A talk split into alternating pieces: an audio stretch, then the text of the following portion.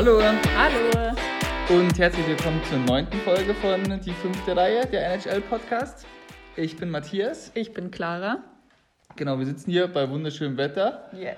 Und ja, ich dachte mir, wir könnten uns auch kurz über das Wetter aufregen, weil die letzten drei oder vier Podcasts, die ich gehört habe, wurde am Anfang immer kurz gejammert, wie warm es ist. Ja, man muss irgendwie einmal übers Wetter reden, ne? Ja, können wir gerne machen. Aber ich finde es sehr kühl hier in unserem Wohnzimmer, von dem her Ja, hier ist echt entspannt. skippen wir das. Aber das Wetter ist trotzdem schön. Yes.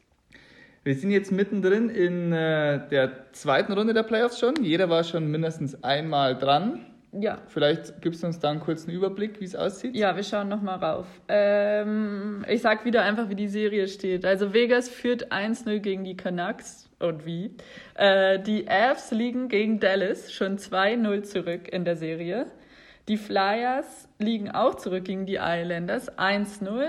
Und Boston hat das Game One für sich entschieden gegen Tampa. Liegt somit auch 1-0 vorne. Ja.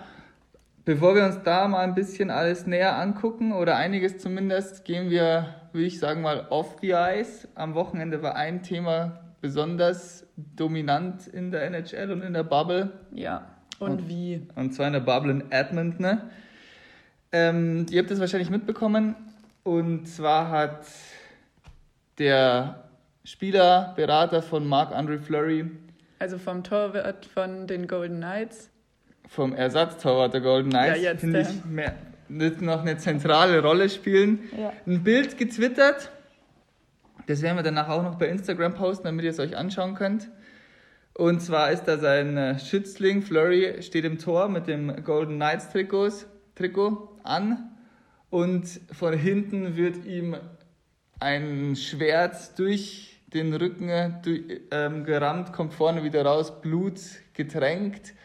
Und an der Scheide des Schwerts steht äh, Frank de Boer, der Coach von den Golden Knights. Und wir hatten das Thema ja schon in einer vorherigen Folge mal ein bisschen thematisiert, der Torhüterkampf zwischen Lena und Flurry, der den zurzeit Lena für sich entschieden hat. Und jetzt dieses Ding ist auf jeden Fall ein starkes Stück.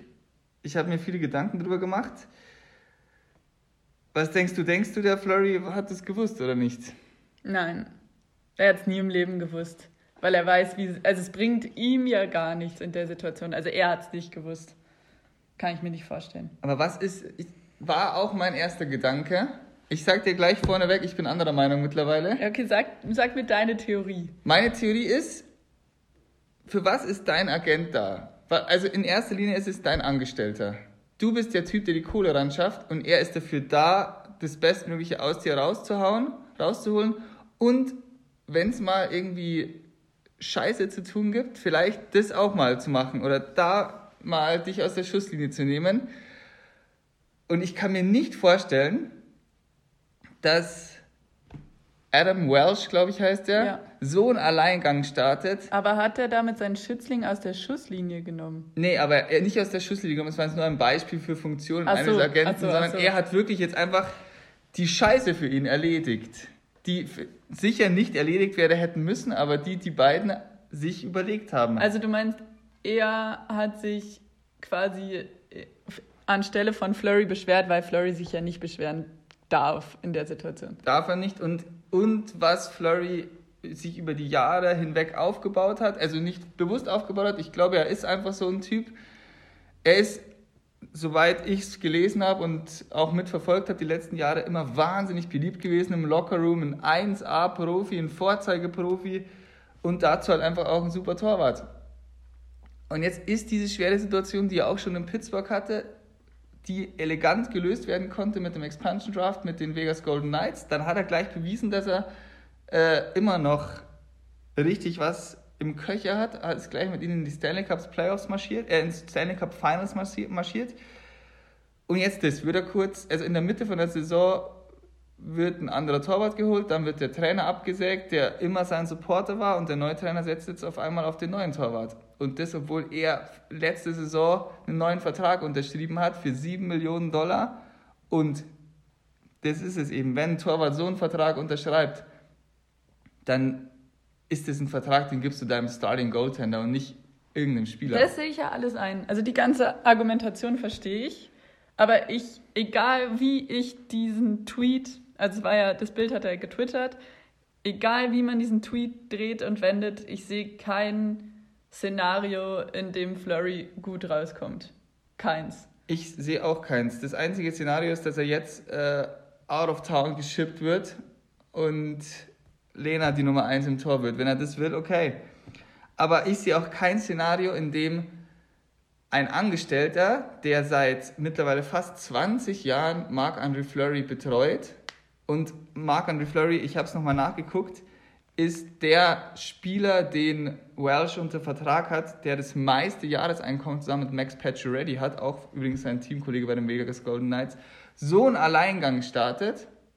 Ich glaube, die haben telefoniert, Flurry hat sich beschwert, weil seine Statements sind ja, dass Flurry das alles gar nicht so schlimm findet, aber er hat aufgrund dieses Tweets eine extra Pressekonferenz geben müssen. Und wer da nicht zwischen den Zeilen liest, dass Flurry richtig angepisst ist, weiß ich auch nicht. Also der Typ ist sauer. Verständlicherweise, was auch völlig in Ordnung ist, soll er auch sein. Also Flurry darf sich beschweren, der hat sich bestimmt auch bei seinem Manager beschwert. Die Jungs haben wahrscheinlich telefoniert untereinander. Flurry hat auch tausendmal gesagt, wir, sind, wir kennen uns schon ewig, wir sind gute Freunde. Und ich glaube, das ist einfach eine dumme Aktion von einem sehr guten Freund gewesen und nicht von einem, Profes also von einem professionellen Manager. Weil es hat nichts mit Professionalität zu tun. Es war eine dumme Aktion von einem Freund. Vielleicht war der besoffen, vielleicht hat er sich hochgeschaukelt mit anderen Leuten, mit denen er noch drüber gesprochen hat. Ich weiß es nicht. Ich glaube nicht, dass da irgendwer das gut durchgedacht hat, weil es bringt nichts. Und es ist nicht, in dem Falle ist es nicht jede PR ist gute PR. Nein, es ist einfach nur schlechte PR. Dein Spieler hat jetzt noch mehr Druck, weil wenn Flurry jetzt zwischen die Pfosten nochmal kommen müsste, hatte eben, aber müsste, hätte er den achtfachen Druck, den er sonst gehabt hätte. Also. Ja, ich, das sehe ich alles ein, aber ich habe jetzt eben im Nachgang wie gesagt, mein erster Gedanke war auch, Flurry, so wie ich ihn wahrgenommen habe, so wie es ist, hat nichts damit zu tun. Aber das Ding, dieser Tweet ging hoch ganz kurz vorm Spiel gegen die Vancouver Canucks. Und ich habe dann nachgeguckt, der Tweet war 16 Stunden online. Brauchst du mir nicht erzählen, also, oder ich kann es mir zumindest nicht vorstellen, dass Flurry davon 16 Stunden lang nichts mitbekommen hat. Und wenn ich das mitbekomme, rufe ich sofort meinen Berater an und sage, Alter, was ist bei dir verkehrt? Nimm den Tweet runter. Wir spielen hier um den scheiß Stanley Cup und ich will den Stanley Cup gewinnen, auch wenn es als Backup-Goalie ist und ich will ihn für mein Team gewinnen. Da das, entweder er hat es getan und der Berater hat nicht reagiert, was ich mir jetzt nicht vorstellen kann. Ich glaube, er hat es einfach nicht getan, was dann nochmal ein bisschen unterstreicht, wie, also einfach das Gegenteil von Teamgeist unterstreicht es für mich so was dann einfach links liegen zu lassen. Und auch die Pressekonferenz, klar, er musste die Pressekonferenz geben, aber ich habe vorher nochmal reingehört und er wird zweimal explizit gefragt, Marc-André Fleury, hast du gewusst, was da vonstatten geht? Und er hat zweimal nicht geantwortet. Er hat einmal ausweichend geantwortet und gesagt, ja, äh, mein Agent hat nur das getan, um mich in Schutz zu nehmen. Gut, nächste Frage. Er hat die, in meinen Augen ist die Frage nicht beantwortet. Die Folgefrage genau darauf war exakt die gleiche Frage, die Greg Ruschninski, glaube ich, stellt sie, in der er fragt, Herr Flurry, haben Sie gewusst, was Ihr Agent da vorhat und haben Sie von dem Tweet gewusst? Und er sagt, diese Frage wurde gerade eben schon gestellt. Dann ist die Pressekonferenz zu Ende. Also mir fällt seitdem ein bisschen schwer, das zu glauben, dass er nichts davon gewusst hat. Okay, aber dann, also wir können jetzt hier rumspekulieren, wie auch immer. Das Thema ist abgehakt. Das Thema ist abgehakt und ich sag dir eins, das Thema ähm, Golden Knights und Flurry wird, glaube ich, auch abgehakt sein. Wenn jetzt hier mit Frank de Boer äh, der Erfolg so weiter bestehen bleibt, hat er alle Argumente auf seiner Seite. Und ihm hat ja auch nicht gerade, also Flurry hat es jetzt auch nicht gerade geholfen, dass Lina seinen ersten Playoff-Shutout verbucht hat in einem sehr überzeugenden Game One ja, gegen die Canucks. Das war ein richtiger Mittelfinger äh, in seine Richtung von seinem, wie er sagt, guten Kumpel Robin Lehner. Nee, ich habe auch jetzt schon häufiger gelesen, dass die äh, Golden Knights jetzt versuchen werden, mit Lehner zu verlängern. Und ähm, Flurry dann zu traden. Also Interessenten wird es geben, aber für, die, für das Alter von Flurry und für, seine, für sein Jahr, das er bis jetzt hatte, wird Vegas keinen besonders guten Trade raushauen können. Also ich bin gespannt, wie es da weitergeht. Die Spannung ist da. Ich finde es übrigens toll, wie die Golden Knights auf diesen ganzen Scheiße reagiert haben und die Vancouver Canucks einfach abgeballert haben. Da kommen wir, glaube ich, gleich nochmal ein bisschen mal dazu. Aber ich sehe es jetzt, die Zukunft von Flurry ganz schwer bei den Golden Knights. Dann bleiben wir jetzt gleich bei dem angesprochenen Game One gegen die Vancouver Canucks. Das haben die Golden Knights in einer sehr beeindruckenden Manier mit 5 zu 0 gewonnen. Und wir hatten über die Canucks ja schon in der vorherigen Episode ein bisschen gesprochen, wie gut sie uns gefallen haben in ihrem Power-Eishockey. Und Peter de Boer hat mit einem ganz einfachen äh, taktischen Kniff die, das komplette Aufbauspiel von den Golden, äh, von den Canucks einfach ausgehebelt und zwar den bisherigen Superstar von ihnen bis jetzt in den Playoffs, äh, Quinn Hughes, hart angegangen, wenn äh, die äh, Canucks im Puckbesitz waren, super vorgecheckt und dann musste eben sein Mitverteidiger Tanev ähm, den Spielaufbau übernehmen und das hat einfach nicht funktioniert. Dann viele Puckverluste in der neutralen Zone und mit der Geschwindigkeit, die dann die Golden Knights haben, haben sie einfach überrannt. Also ganz simpler taktischer Kniff und das Spiel der Vancouver Canucks war zerstört. Vielleicht, also ich denke mal, sie werden sich jetzt in Game 2 besser darauf einstellen können und ein spannenderes Spiel kreieren können, aber Game 1 hat mich echt wirklich überzeugt. Und wie gesagt, mit diesen ganzen Turbulenzen außenrum, die jetzt, ich denke mal, auch teamintern jetzt nicht ganz äh, ihre, also nicht ganz äh, ohne irgendwas vonstatten gehen werden, haben sie das ganz souverän und professionell runtergespielt. Genau, also haben deine Rolle als dein Cup-Favorit ja, auf, jeden, auf Fall jeden Fall untermauert. Ja, für mich auch Vegas mega, mega, mega äh, souverän und auch ein bisschen überraschend in der Art und Weise, weil ich glaube, viele jetzt doch auch, so wie wir ja auch die Canucks-Stärke so hervorgehoben haben. Ähm, aber kommen wir doch mal zu deinem Cup-Favorit, weil da läuft es überhaupt nicht. Dallas führt die Serie gegen Colorado mit 2-0 an.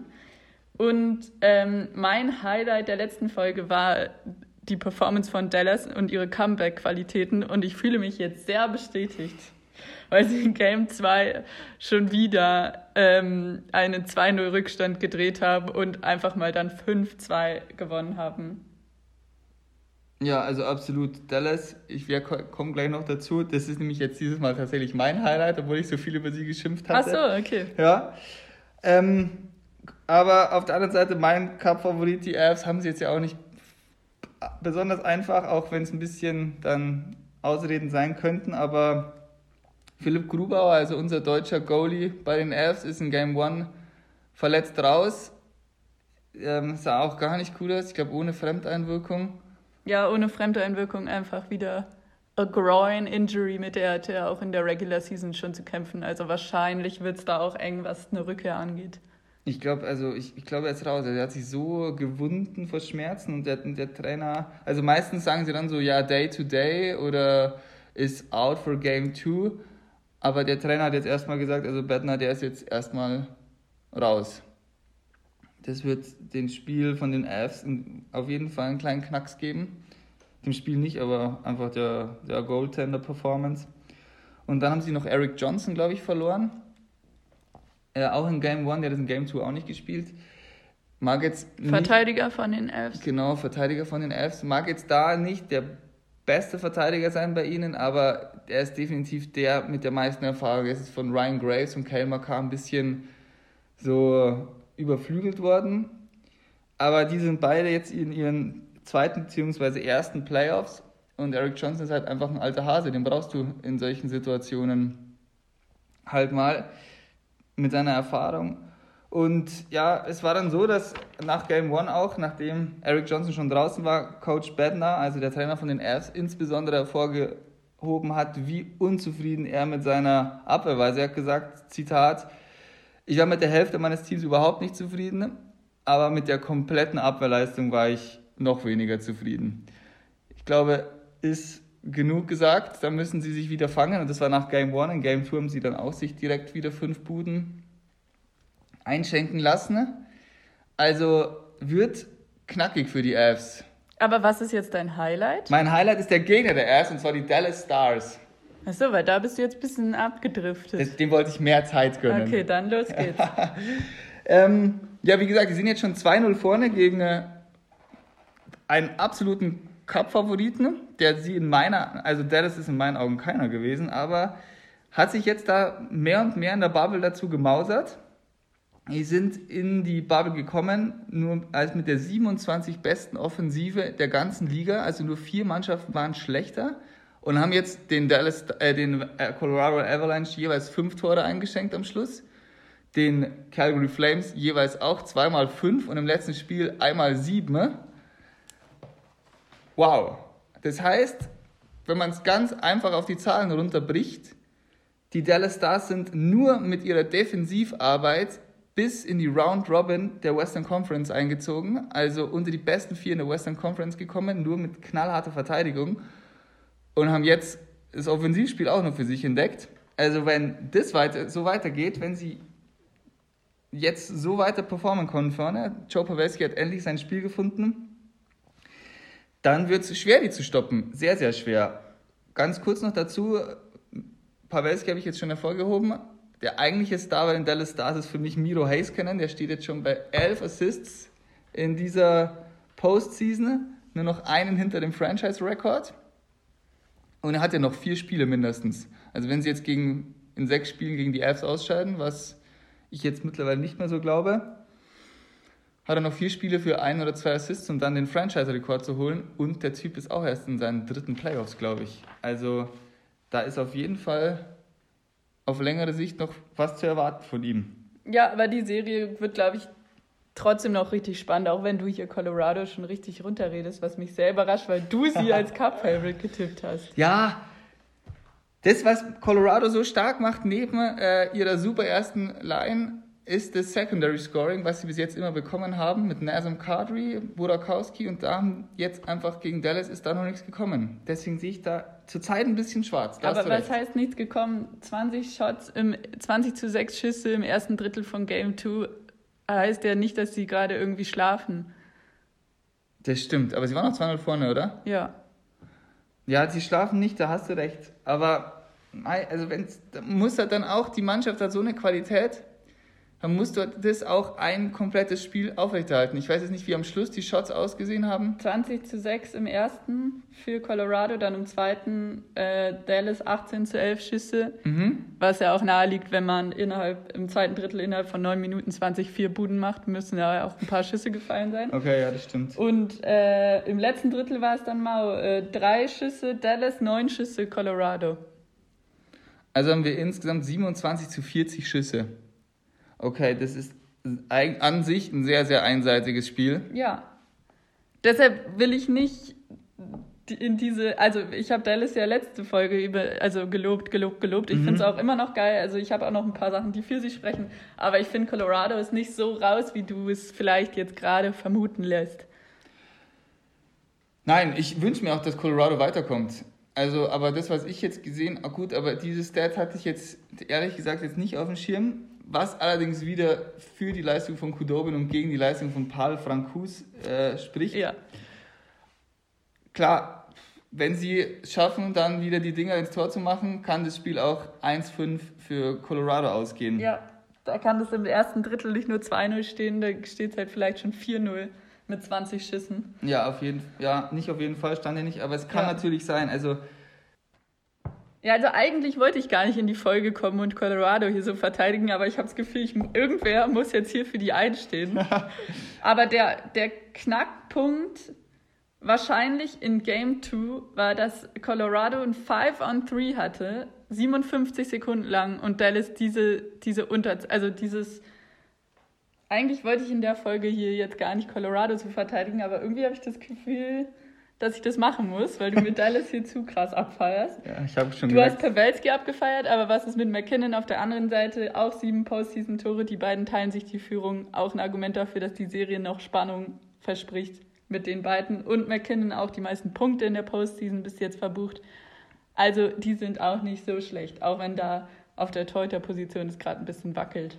Ja, McKinnon, da hast du recht, also einer der besten Spieler der Liga kann Der Knackpunkt für mich war, glaube ich, wahrscheinlich auch für die Psyche der Avs, dass sie ein 5 on 3 nicht nutzen konnten, was 57 Sekunden angedauert hat, also wirklich eine richtig lange Zeit. Puh. Knackpunkt für beide Seiten, also ich glaube, da war auch ein Momentum-Shift einfach dann zu erkennen. Die, die Avs wahrscheinlich auch ein Stück weit frustriert, sie haben sich dadurch vielleicht auch frustrieren lassen, ich weiß es nicht, aber du hast eine Minute lang 5 on 3, da muss ein Tor fallen, ist nichts passiert Andersrum, Dallas nimmt daraus sehr also eine unheimliche Power und fackelt dann halt sowas ab, was sie halt abgefackelt haben in Game 2. Also für mich eher eine Sache von Momentum und von diesem zweiten Drittel, was dieses Game entschieden hat und nicht unbedingt nur die Qualität der Dallas Stars. Vier haben sie ihn da eingeschenkt, oder im zweiten? Vier Tore in 9 Minuten 20 im zweiten Drittel. Da ist halt dann schon echt ganz schwer, ja. da wieder rauszukommen aus dem Loch. Ja, generell halt auch fünf Tore in Folge, logischerweise bei einem 2 zu 5, wenn sie 2 hinten liegen, aber auch da five unanswered goals ist einfach. Ja, ich bin ja eigentlich, wollte ich Dallas ja auch loben, aber jetzt, wo du so ja. abgefeiert hast, wollte ich. Und was halt auch, was du eigentlich auch schon gesagt hast, von der Torhüter-Position bis nach ganz vorne stellt Dallas gerade einfach eine, eine harmonische Mannschaft, eine harmonische Mannschaftsleistung jetzt im Game 2 waren, haben elf Spieler einen Punkt verbucht. Mhm. Elf verschiedene Spieler. Es ist, ja, also da läuft es einfach gerade. Sie haben sich richtig in den Lauf gespielt. Nichtsdestotrotz, du hast schon recht, wenn eine Mannschaft die Qualität hat, den Lauf zu stoppen, sind es derzeit die Bruins, die Golden Knights und ja. eben die Colorado die Avalanche. Ja. ja. Und auch Nathan McKinnon, wie gesagt, er kann nicht nur ein Spiel gewinnen, er kann dir auch die Serie gewinnen der ist schon unfassbarer Gamechanger. Dann, du hast gerade die Bruins genannt als eine der Top-Teams. Zum Glück freut mich, das endlich wieder hier sagen zu können. Mhm. Ähm, und da habe ich auch mein Highlight verbucht. Ist jetzt nicht so grandios, aber mein Highlight ist einfach nur das 1-0, das Tor von Charlie Coyle in Game 1 von der Round 2, mhm. was die Bruins am Ende 3-2 gewonnen haben. Ergebnis vielleicht, klingt vielleicht ein bisschen knapper, als es war. Also die Bruins haben 3-0 gewonnen. Am Ende wird es dann noch knapp durch die zwei Tore ähm, der Tampa Bay Lightning. Tampa Bay Lightning, danke. Ähm, aber ja, das 1-0 war richtig schön. Er nimmt das Volley, also aus der Luft ballert er den Puck rein.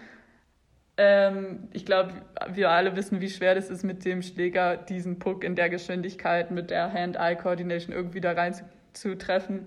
Ähm, war, eine ganz, war ein geiles Tor, hat die Bruins auf die Siegerstraße gebracht und danach, ähm, natürlich, wenn man das Spiel dann auch gewinnt, ist die Laune gut.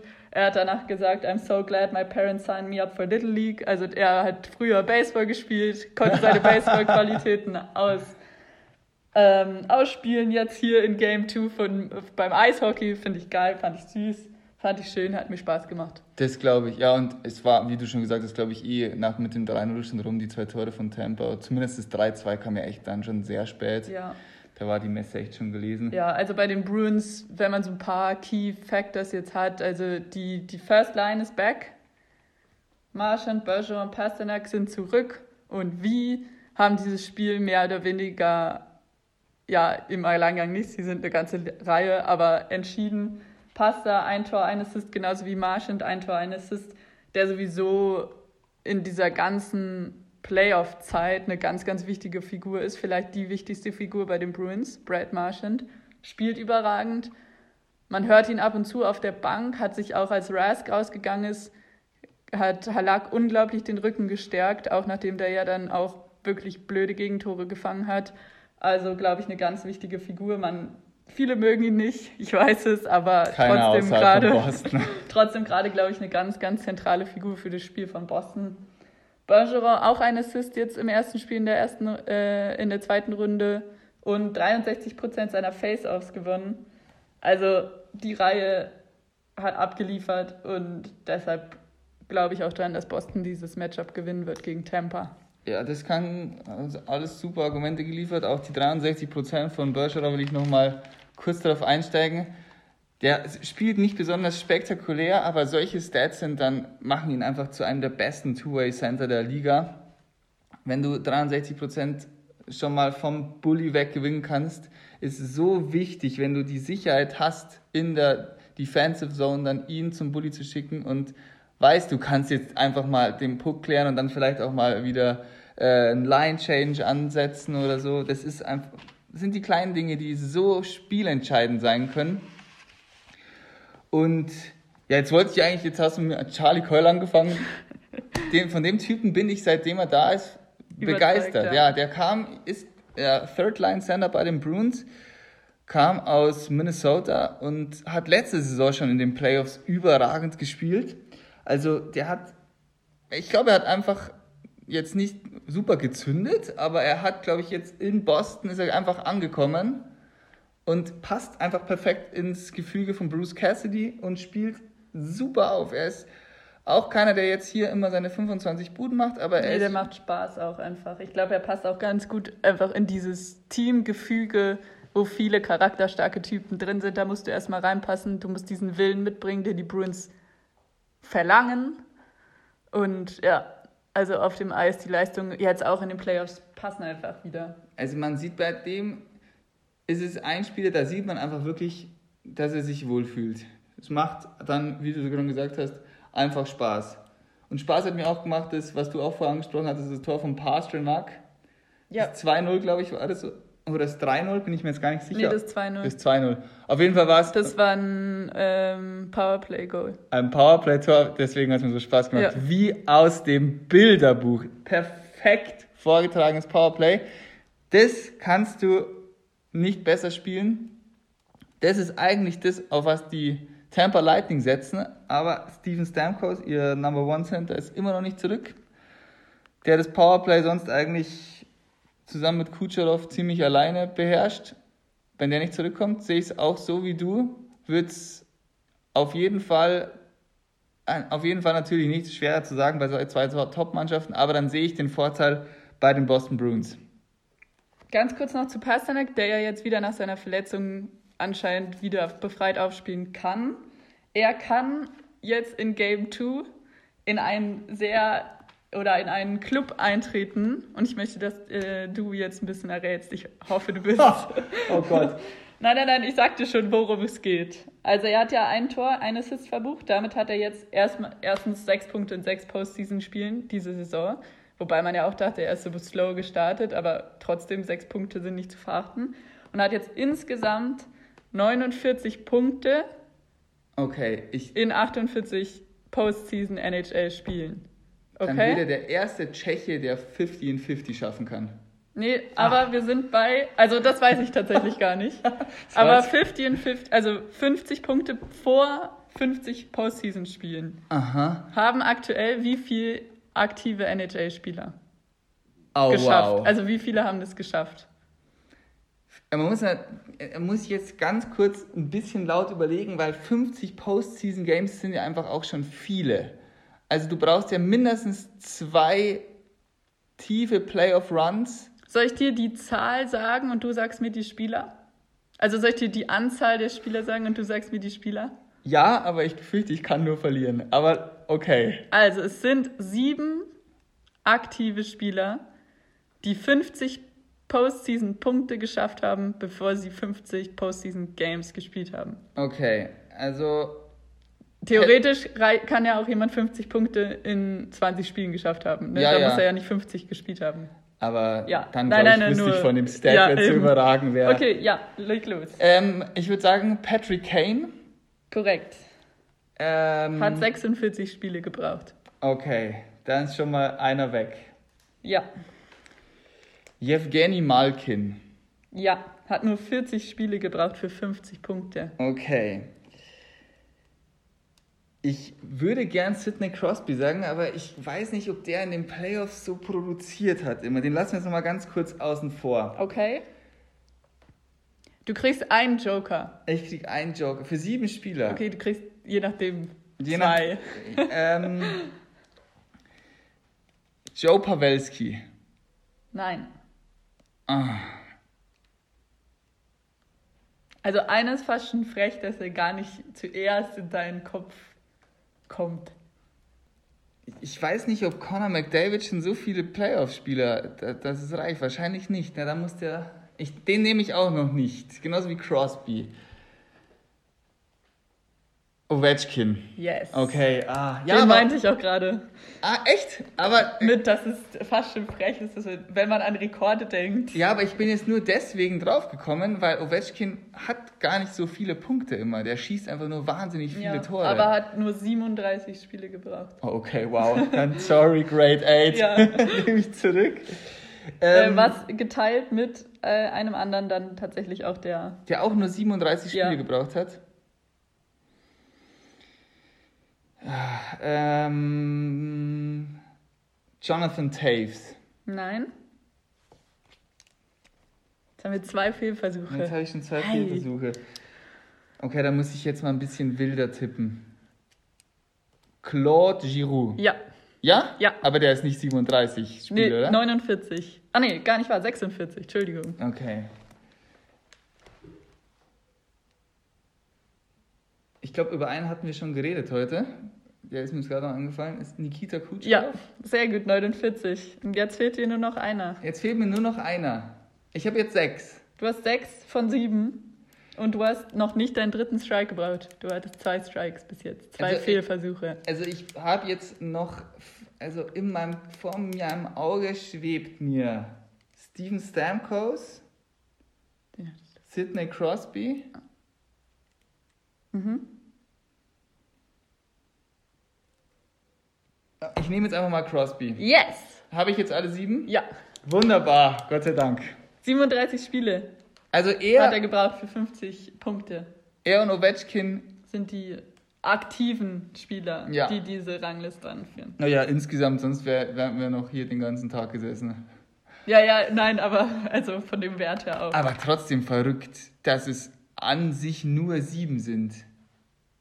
50 Punkte in vor 50 Spielen ist aber auch Ja, ordentlich. natürlich ist es ja ordentlich, aber mich würde es mal interessieren, wie viele Spieler nach 50 Regular Season Games bei 50 Punkten Ja. stehen. Das müssten wir, das schauen wir mal nach. Das Ja. interessiert mich. Das gibt's ne nächste Folge, Das Leute. oh, aber dann Stats, Stats, Stats. haben wir jetzt noch weiter geraten. ähm, ja, Ovechkin der Beste mit Sidney Crosby. Ja, Das ist ein super Aufhänger für die News, die uns aus Washington erreicht haben. Und zwar ähm, haben die Capitals nach nur zwei Saisons Todd Reardon als Head Coach entlassen. Er war ja der Nachfolger von Barry Trotz, den wir letzte Folge mal ein bisschen intensiver behandelt hatten. Äh, mich hat überhaupt nicht überrascht, dass er rausgeflogen ist.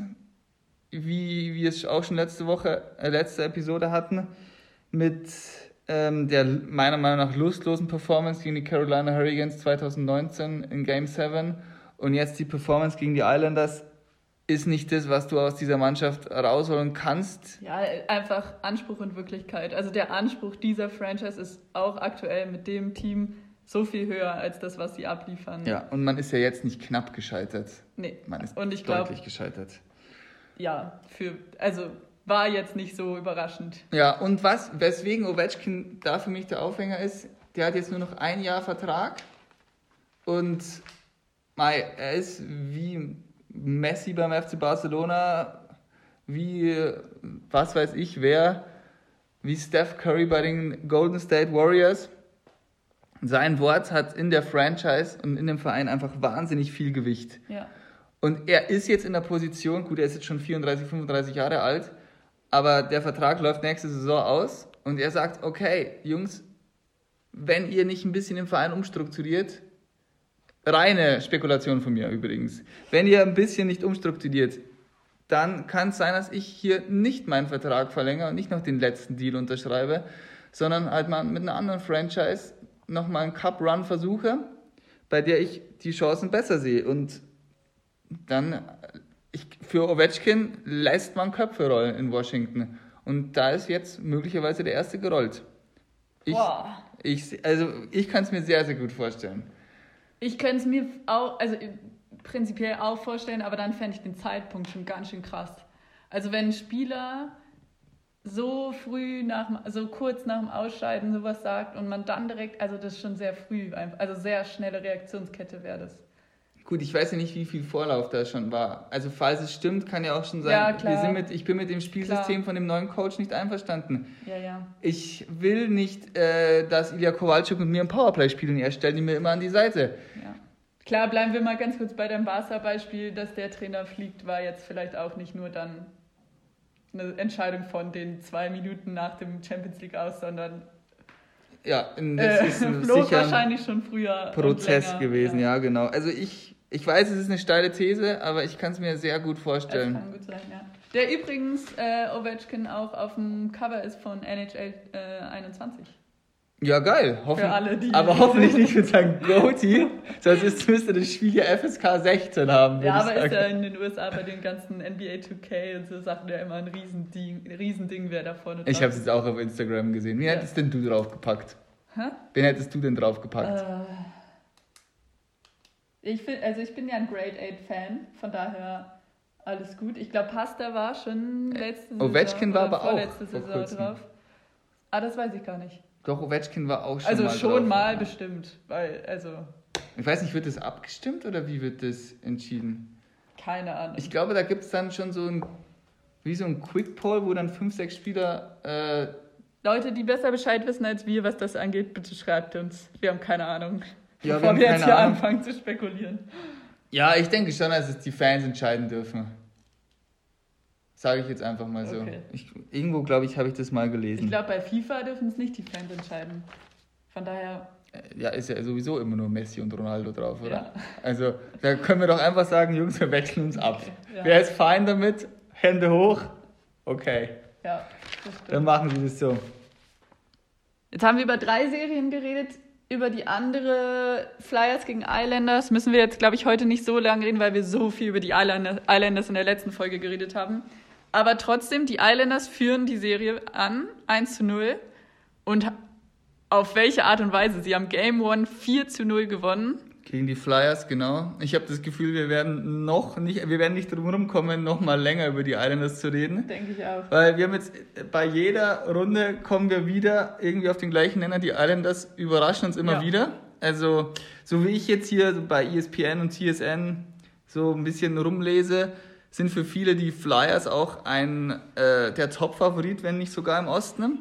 Und kriegen jetzt hier 4-0 äh, eine mit von den, von den Islanders. Varlamov, äh, der Torwart von den Islanders, äh, zweiter Shutout hintereinander. Die Capitals mit ihrer Superoffensive rausgeschmissen, mit ohne, also ohne Gegentor im letzten Spiel. Jetzt gleich in die Serie gestartet, ohne Gegentor. Der, Der, ja. der erste Islanders, der, der erste Islander, der es schafft, genau. ja. Also Hut ab äh, von denen. Feuer wird noch drin sein. Ich kann mir nicht vorstellen, dass die Flyers äh, sich so klein, dass die Flyers so klein beigeben werden wie die Caps.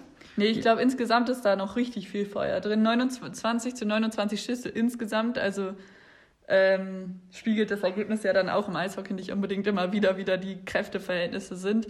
Und einfach auch ein mega kurioses Tor. Das war es das 4 zu 0. Da nehmen die Flyers acht Minuten vor Schluss schon ihren Keeper raus. Klar, es steht auch 3 zu 0, irgendwas Verzweiflungstat. Ich wollte gerade sagen, das zeigt die Verzweiflung. Wir Ja. schaffen es nicht ja, bei anders. Five gegen Five. Ja. Ja.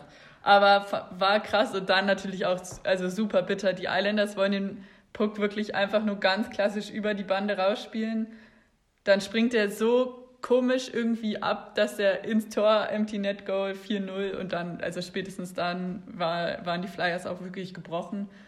Ähm, aber ich glaube, die Serie wird noch richtig spannend. Ich glaube, der Flyers-Coach hat danach gesagt, die Islanders waren im ersten Drittel besser, wir waren im zweiten Drittel besser und dann im dritten Drittel hat sich's entschieden. Klar, aber wenn du im zweiten Drittel besser bist, ich sehe es gerade, und das Drittel geht 0-0 aus, Ja, klar. gewinnst du kein Spiel. Nee. Aber insgesamt, glaube ich, ist da noch einiges drin. Ja, auf jeden Fall. Also bleibt. Ich denke, die Flyers werden jetzt Game 2 gewinnen. Ich hoffe. Für Ich die, denk- ich will da ein bisschen Feuer drin haben. Man hat es jetzt auch bei der Serie gegen die äh, Canadiens gesehen. Sie haben, sind immer nach einer Niederlage doppelt so stark zurückgekommen. Und ich glaube, ich habe irgendwann mal eine Statistik gelesen, dass Carter Hart auch nach einer Niederlage immer in der ganzen Regular Season nur zweimal das Spiel darauf auch verloren hat. ja. Statistik hin, Statistik her. Vielleicht läuft er dann einfach auch super heiß. Wir werden sehen. Ich bin gespannt auf Game 2. Stats, Stats, Stats. Stats, Stats, Stats. Genau, dann würde ich sagen, haben wir es für diese Episode? Yes. Wir haben viel geredet. Wir haben viel geredet. An der Stelle nochmal auch herzlichen Dank für euer vieles Feedback.